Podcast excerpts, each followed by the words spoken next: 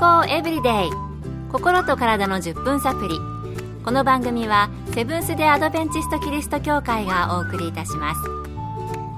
皆様お元気でしょうか？森田美恵です。今日もあなたやあなたの大切な人の心と体の健康に役立つ情報を短い10分間にぎゅっと詰め込んでお届けします。セブンス・デ・アドベンチスト・キリスト教会は社会奉仕をモットーに世界中で病院や学校も運営しています。日本でも東京神戸沖縄の3カ所の病院をはじめ福祉施設などの運営を通して皆様の健康と医療福祉の発展に携わってまいりました。なおこの番組は健康情報番組で医師のアドバイスや治療に代わるものではありません。すでに投薬を受けている方また病院に通われている方はかかりつけの医師の指導のもとこの番組の情報も参考になさってください。今年もインフルエンザなどが流行る季節になりましたね。あなたはいかがでしょうか？もしかしたら今真っ最中という方もおられるかもしれません。そうであればどうぞお大事になさってください。さて、インフルエンザや風邪などを予防するために、いろいろ対策をされている方も多いと思います。今日は感染予防について、東京衛生病院の先生に2つ教えていただきました。まず、マスクについてです。これからの季節、マスクをつける方増えますよね。風邪やインフルエンザなどにかからないために予防でつけているのか、単純に空気が乾燥して喉が痛くならないようにするためか。あるいはご自身がすでに風邪などをひいてしまっていて、それを移さないためのエチケットのためなのか。まあ、季節によっては花粉症でマスクをするという方もいらっしゃるかもしれません。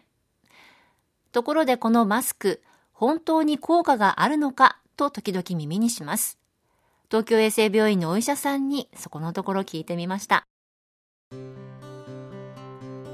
マスクの種類と使う目的によって質問の答えが変わりますので一言で返答はしづらいのですが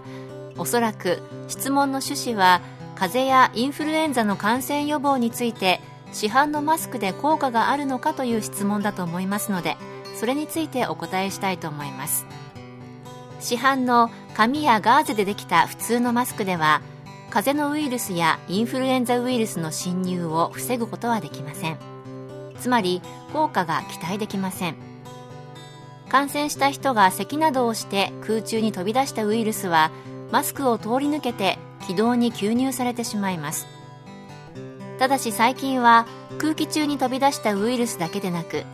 手などに付着したウイルスが口に入ってもインフルエンザ感染を起こすことが分かってきておりこうした接触感染については効果が期待できると思います。感染した人が周りにウイルスをまき散らさないようにとマスクを着用するのがもともとの目的です。使用方法で特に注意することはありませんができるだけ隙間がなくなるようにまた鼻も口も完全に覆うように着用しましょうマスクというのはインフルエンザや風邪を他の人からもらうことを防ぐためと思いがちなんですけれども自分から他の人へウイルスをまき散らさないように着用するのが元々の目的ということでした。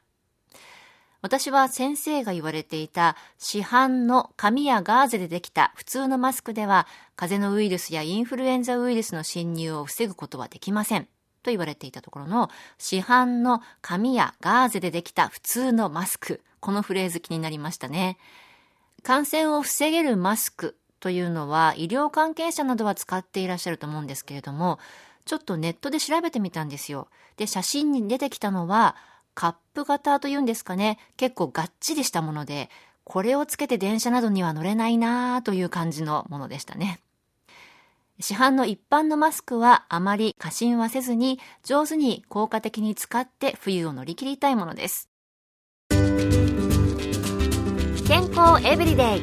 心と体の10分サプリ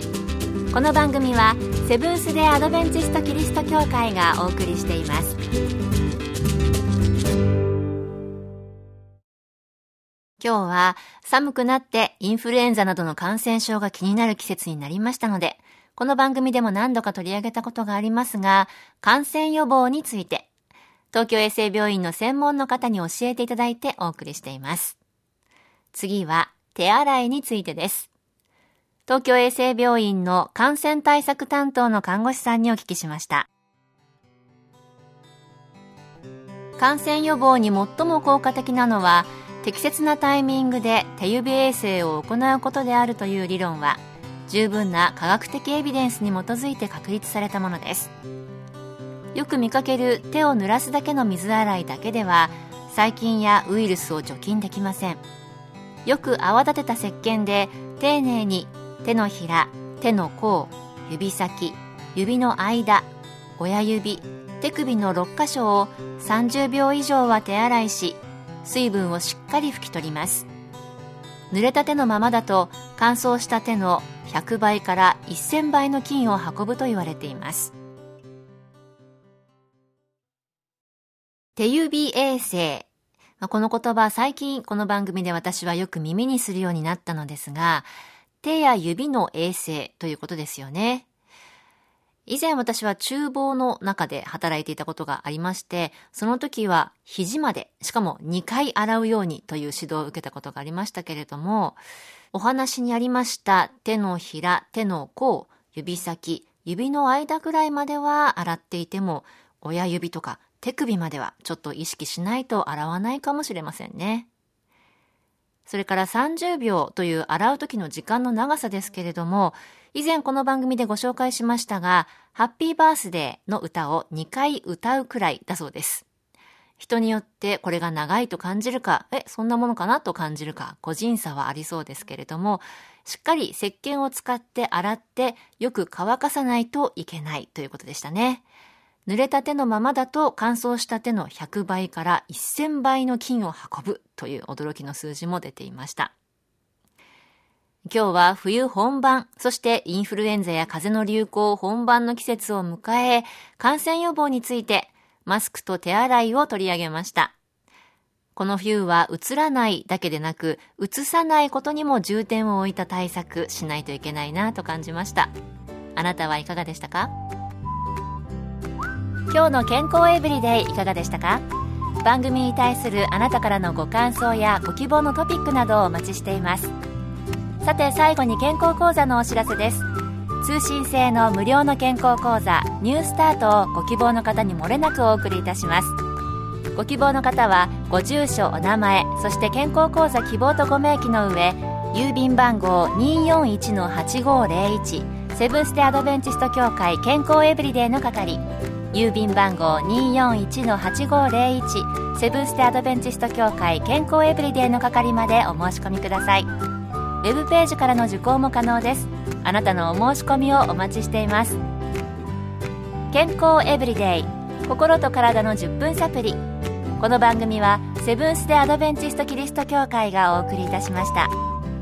来週もあなたとお会いできることを楽しみにしています。それでは皆さん Have a nice day!